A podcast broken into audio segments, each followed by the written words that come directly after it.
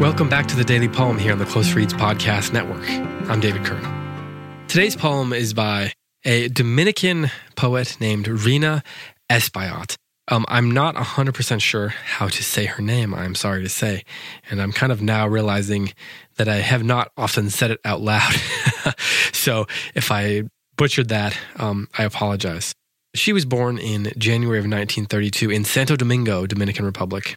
She's bilingual. She's a bilingual Dominican American poet and translator, and she has published 11 collections of poetry. I believe she has one out newly or about to come out that is her 12th. Her work has been featured in many magazines, including Poetry, The American Scholar, and many other places. She won the award for the Howard Nemerov Sonnet Award twice, actually, and she was the judge in 2012. Her second poetry collection, Where Horizons Go, was published uh, along with a 1998 T.S. Eliot Prize. And in 2001, she won the Richard Wilbur Award. She is also a translator who has translated the poetry of Robert Frost and Richard Wilbur into Spanish. The poem that I'm going to read today is called Workshop.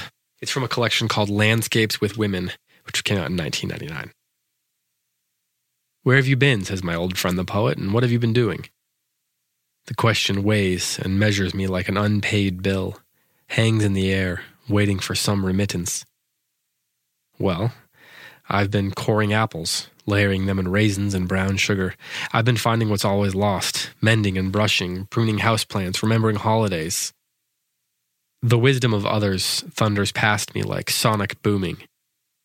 What I know of the world fits easily in the palm of one hand and lies quietly there like a child's cheek. Spoon fed to me each evening, history puts on my children's faces, because they are the one alphabet all of me reads. I've been setting the table for the dead, rehearsing the absence of the living, seasoning age with names for the unborn. I've been putting a life together, like supper, like a poem, with what I have. One of the things that makes Rhina Espaillat uh, such a wonderful poet is the consistency with which she um, measures her poems, the consistency within her poems. I love the way the images just um, refer back to one another throughout, enriching the previous iteration of that image. So early on, we get the, the, the idea of coring apples, layering them in raisins and brown sugar. And then we get this image of what she knows of the world lying easily in the palm of a hand, lying there quietly uh, like a child's cheek. So you could imagine the the fruit being layered in the palm of her hand, and you know the, that image reflects those two images reflect one another. And then there's the in the in the next stanza, spoon fed to me each evening history. I've been setting the table for the dead. Um, seasoning comes back. Um, I've been putting a life together like supper. This very subtle, seemingly simple image of preparing food comes back again and again and again. You know, it's this sort of simple on the surface quotidian image that enriches the poem so much. Well, enriches, you know, no pun intended. Uh, because it's consistently there, because it keeps coming back to it. It's the thing that we can grasp onto as the reader to get a sense of what to do with the poem, how to experience it, perhaps even what it means if we care. Um, and even this, the idea of a question weighing and measuring her like a bill, like an unpaid bill. Um, there is, of course, the reference to paying bills, you know, more sort of quotidian work, which gets repeated throughout the poem over and over again. Um, the finding of things that are lost, mending and the brushing and the pruning houseplants and remembering birthdays, all these things that are sort of quotidian. But the question weighing and measuring her harkens back again to this idea of preparing food, um, of proper ratios. And the title, of course, is Workshop. So my imagination takes me to a poet's workshop. The other poet saying, Well, what have you been up to? Probably they've been talking about all the great things, the adventures they've been going on to inform their poetry and things like that. And she's thinking, I've been I've been home. I guess I've been raising kids. I've been fixing things and making food and brushing hair and um, maybe even brushing teeth and remembering birthdays, taking care of these children. Um, I've been trying to learn things about the world. I mean, these people in my group have been off going on their adventures, learning about the world. And she admits what I know of the world fits easily in the palm of one hand.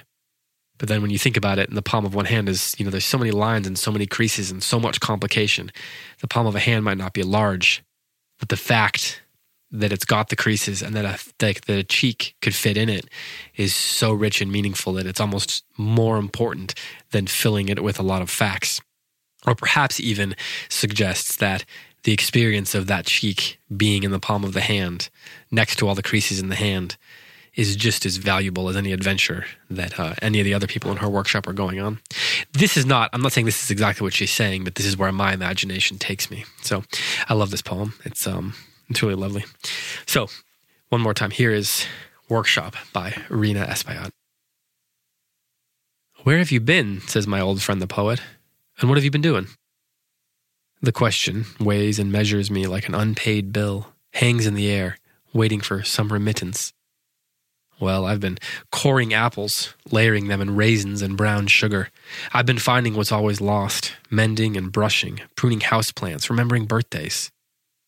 The wisdom of others thunders past me like sonic booming. What I know of the world fits easily in the palm of one hand and lies quietly there, like a child's cheek. Spoon fed to me each evening, history puts on my children's faces, because they are the one alphabet all of me reads. I have been setting the table for the dead, rehearsing in the absence of the living, seasoning age with names for the unborn. I've been putting a life together, like supper, poem, with what I have. This has been the Daily Poem. Thanks so much for listening, and I will be back tomorrow with another one for you.